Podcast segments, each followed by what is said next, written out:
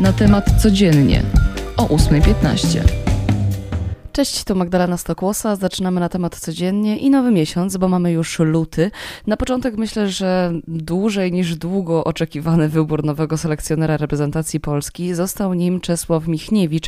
Podpisał umowę do końca roku z opcją przedłużenia. Wpływ na to będzie miało to, jak sobie poradzą polscy piłkarze w meczach barażowych. To też miało być argumentem przemawiającym za wyborem Michniewicza, jak podał prezes Polskiego Związku Piłki Nożnej Cezary Kulesza. Jednym z argumentów przemawiających za byłym trenerem warszawskiej Legii jest znajomość rosyjskich piłkarzy, bo wojskowi pod wodzą Michniewicza pokonali na przykład Spartaka Moskwa. Jest jednak sporo głosów w środowisku sportowym, dziennikarskim, które są oburzone wyborem trenera, za którym ciągnie się afera korupcyjna. Chodzi o wielokrotne rozmowy telefoniczne z Ryszardem F., pseudonim Fryzjer, czyli szefem piłkarskiej mafii w Polsce.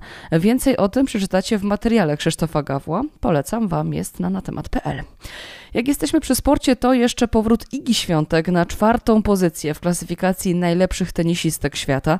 To po dotarciu do półfinału turnieju w Melbourne oczywiście, a to dopiero początek sezonu. Liczymy, że będzie tylko lepiej z kolejnymi zawodami. Z kolei Hubert Hurkacz nadal zajmuje 11 miejsce w rankingu. Drugi z Polaków w setce najlepszych tenisistów, Kamil Majchrzak, plasuje się obecnie na pozycji 95 i ma za sobą awans o 12 lokat. Teraz polityka zapadła decyzja o ofercie przekazania Ukrainie amunicji o charakterze defensywnym. Jak podał wczoraj szef Biura Bezpieczeństwa Narodowego Paweł Soloch, Polska dostarczyła stronie ukraińskiej listę sprzętu i amunicji. To od władz Ukrainy zależeć będzie, co teraz wybiorą. Dziś w Kijowie z kolei premier Mateusz Morawiecki ma spotkać się z premierem i prezydentem Ukrainy. Od dziś wchodzi w życie tak zwana druga tarcza antyinflacyjna. Zakłada m.in. obniżenie VAT-u na paliwa. Taniej powinno być na stacjach, jak podaje agencja Reflex. Za benzynę i diesla zapłacimy o około 70 groszy mniej na litrze, za autogaz o 35 groszy mniej. Od dziś skraca się ważność certyfikatów covidowych do 9 miesięcy. Dotyczy to wszystkich szczepień przeciwko koronawirusowi i tych podstawowych, jak i dawek przypominających. A jak jesteśmy przy szczepieniach, to Austria od dziś wprowadza obowiązek szczepień przeciwko koronawirusowi. To pierwszy kraj w Unii Europejskiej, który wprowadził takie obostrzenia dla wszystkich osób powyżej 18 roku życia. Z kolei w Polsce po odwołaniu wczorajszych obrad dziś ma się zebrać ponownie Komisja Zdrowia, która zajmie się ustawą, która ma ułatwić walkę z COVID-19, zdaniem rządu, no bo zdaniem opozycji tylko ją utrudni, bo zakłada ona na przykład, że pracownik zakażony COVID-em może żądać od kolegi, który nie ma aktualnego testu, odszkodowania w wysokości nawet 15 tysięcy złotych. Sejmowa komisja już tym razem z przedstawicielami Ministerstwa Zdrowia ma się zebrać o 15. Zespół biegłych wyda opinię w sprawie przyczyn i czasu śmierci Agnieszki z Częstochowy. Jak wiecie, zna temat kobieta była w bliźniaczej ciąży, oba płody obumarły. 37-latka również zmarła, ale w szpitalu w Blachowni. Zdaniem jej rodziny to wina lekarzy.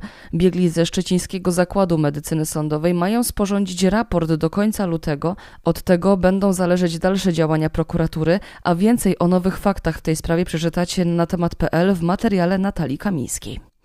Zmieniamy temat. Kolejne utracone po II wojnie światowej dzieło wróciło właśnie do Polski. To opłakiwanie Chrystusa Lukasa Kranacha, który był czołowym niemieckim przedstawicielem doby renesansu. Obraz powstał w drugiej połowie lat 30. XVI wieku. Ministerstwo Kultury i Dziedzictwa Narodowego udało się je zidentyfikować w zbiorach Muzeum Narodowego w Sztokholmie. Teraz opłakiwanie Chrystusa będzie można podziwiać w macierzystej kolekcji w Muzeum Narodowym we Wrocławiu. Na koniec wielki powrót reżyserski Kevina Costnera. Po prawie 20 latach przerwy artysta nakręci nowy film. Ten projekt będzie nosił tytuł Horizon i to powrót Costnera do jego ulubionego gatunku, czyli do westernu. Będzie to wielowątkowa opowieść rozgrywająca się na przestrzeni 15 lat w Ameryce sprzed wojny secesyjnej. Costner nie tylko będzie reżyserem, ale też producentem, no i oczywiście zobaczymy go też na ekranie. W lutym ma rozpocząć się obsadzanie ról, a zdjęcia w Utah powinny ruszyć pod koniec sierpnia. I tym się dziś z Wami żegnam. Magdalena Stokłosa. Dzięki. Do usłyszenia. Cześć.